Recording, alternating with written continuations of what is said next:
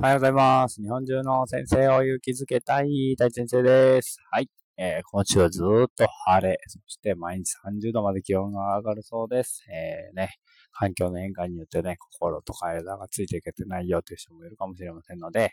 まあ自分のことを一番大切にしてほしいなっていうふうに思っております。はい。えー今日はですね、人は、えーこう死ぬような体験をすると生まれ変わるというような話をしていきたいなと思っております。よろしくお願いします。はい。えー、実は私もですね、何回死にかけた、難しいですけど表現がね、えー、ことがありまして、えー、一度目は先生になって1年終わったところの、えー3月の頭にですね、ものすごい高熱が出て、まあ言うならば3日3晩うなされるみたいな時があったんですよ。で、これおかしいと思って、早速すぐ病院に最初行ったんですけど、インフルエンザでもないし、ただの熱ですねって言われて、まあ、風邪薬もらって帰ってくると。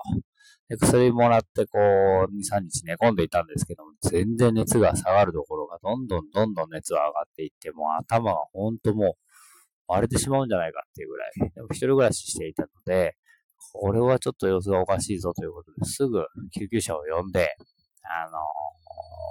救急車を呼んで、えー、呼びました。で、病院に入って、えー最初は普通のね、え病院に行って、髄膜炎です、みたいなことを言われたんですけど、普通、2日間ぐらいしたらもうボンと意識が飛んで、そのなんか悪いウイルスみたいなものが、炎症が脳に行ってしまって、結局脳幹脳炎という病気になってしまったんですよね。で、1週間ぐらい意識がなくて、まあ、あの、集中治療室みたいなところにずっと1週間いたんですけど、まあまあその病気は重たい病気で、まあ3分の1は亡くなってしまって、3分の1はまあ、あの、後遺障害というかですね、えー今出てる、こう、障害が残りますと。えー当時、なんかこう喋れなかったりとか歩けなかったりしていたので、まあ、こう障害が残るかもしれませんと。覚悟してくださいって家族に言われたらしいんですけど、で、えー3分の1は普通に戻りますっていうふうに言われたんですよね。今から12年前、13年前ぐらいかな、になるんですけども、で、結果的にまあ1ヶ月ぐらい入院して、えー奇跡的にまあ復帰ができて、次の4月からまた、あ先生という職場に戻ったってことがあったんですけども、なんかそのあたりからかな、自分の生き方というか、こう考え方が変わったりとか、いろんなものにこうスイッチが入ったりとか、えーしてきたかなっていうのがね、まず、えー一番最初がそのスイッチだったかなと思うんですよね。で、全然なんか覚えてないんですけど、まあ夢の中でずっと長い夢を見ていたりとか、まあ映画みたいな物語をずっとこうね、意識がない中で見ていたなっていうのは覚えているんですけども、っていう経験がありました。皆さんにもそんな経験はありますかっていう感じなんですけど、で、え2回目はですね、これはあの、臨死体験でも何でもないんですけれども、えっ、と、2011年のあの、東日本大震災の時ですね。あの時に、えーちょうど1年生の担任をしていたんですけれども、まあ、3月11日、えー子供たちが帰った後職員室に戻ると、まあ、職員室が結構な騒ぎになっているんですよ。で、テレビでわーわーわーわー、すごいことになってるぞ、みたいな話をしていて、津波が本当にものすごい勢いでこうね、えー流れているみたいな映像がどんどんどんどん繰り返し流されていて、で、こうツイッターを追っていたんですけれども、いろんなところからこう悲鳴のような声が聞こえてきたりとか、うん、え次の日ぐらいからもうね、例えば、えー何々病院の屋上にいます。誰が助けに来てくださいというようなツイッター、えーリツイートお願いしますみたいな。当時まだ本当にね、フォロワーが50人ぐらいしかいなかったんですけど、でもそれでもなんか役に立つのかなと思ってリツイートしたりとかしていたんですけれども、で、えー3、4日したところにかな、なんかこう避難所からおむつがないですとか、ミルクがないですとか、赤ん坊が泣き止みませんっていうような、えーこうツイートが流れてきてですね、うわーと思って、でちょうどうちも同じぐらいの年のね、えー子供がいたので、これは本当に大変だなと思っていて、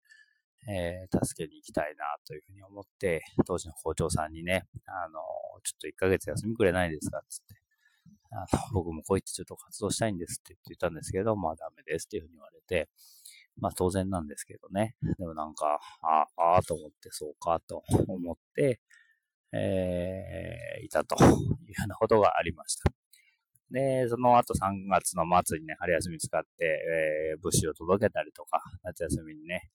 1週間ぐらいかな、えー、義理の弟と一緒にボランティアに行ったりとかしていたんですけども、その時もなんかこう、またね、こうギアがこう、ぐんぐんって上がったなっていう感じがしていて、なんかこう、自分のためだけじゃなく人のためにっていうようなことにもスイッチが入ったなっていう瞬間でございました。で、もうすぐ自分は40、40になるわけなんですけれども、このまあ40年間、まあ、39年間を振り返って考えると、まあそういう、こう結構な目にあったりとか、結構なこうね、えー、出来事があると、自分の中にこうスイッチがギュンって入るんだなと思っていて、えー、で、それはすごくね、なんかこう、まあそうなんだろうなっていう感じなんですよね。で、さらに言うと、えー、最近は、とは言いながらも人のためとか言いながら、もう自分を満たすってことをすごく優先してやるようにしています。何かこう自分がやっぱり一番満たされてないと人にも届けられないなというふうに思っているし、えー、絶対そういうふうにね、こうなってうまくことも回っていかないなというふうに思っているので、えー、まずは自分を満たしたりとか、えー、自分の心が一番充実するのはどっちかなとか、あとこう迷った時にね、どっちの道に行ったら自分がワクワクするかなってことを選択基準に置いて選ぶようにしたりしています。うん。で、今本当にね、まあ仕事もまあまあこう大変だったりするんですけど、でもまあ充実してるなとか、楽しいなというふうに思っているので、えー、これはこれでいいんじゃないかなというふうに思っております。はい。皆さんにもね、そんなエピソードがあったら教えてほしいなと思いますし、えー、なんかこう最近ね、うまくいってないなっていう人は何かのヒントになるといいなというふうに思っております。ということで、えー、人は死ぬような体験をすると、えー、生き方が変わるという話をさせていただきました。はい。今日も一日頑張っていきましょう。See you next time. バイバイ。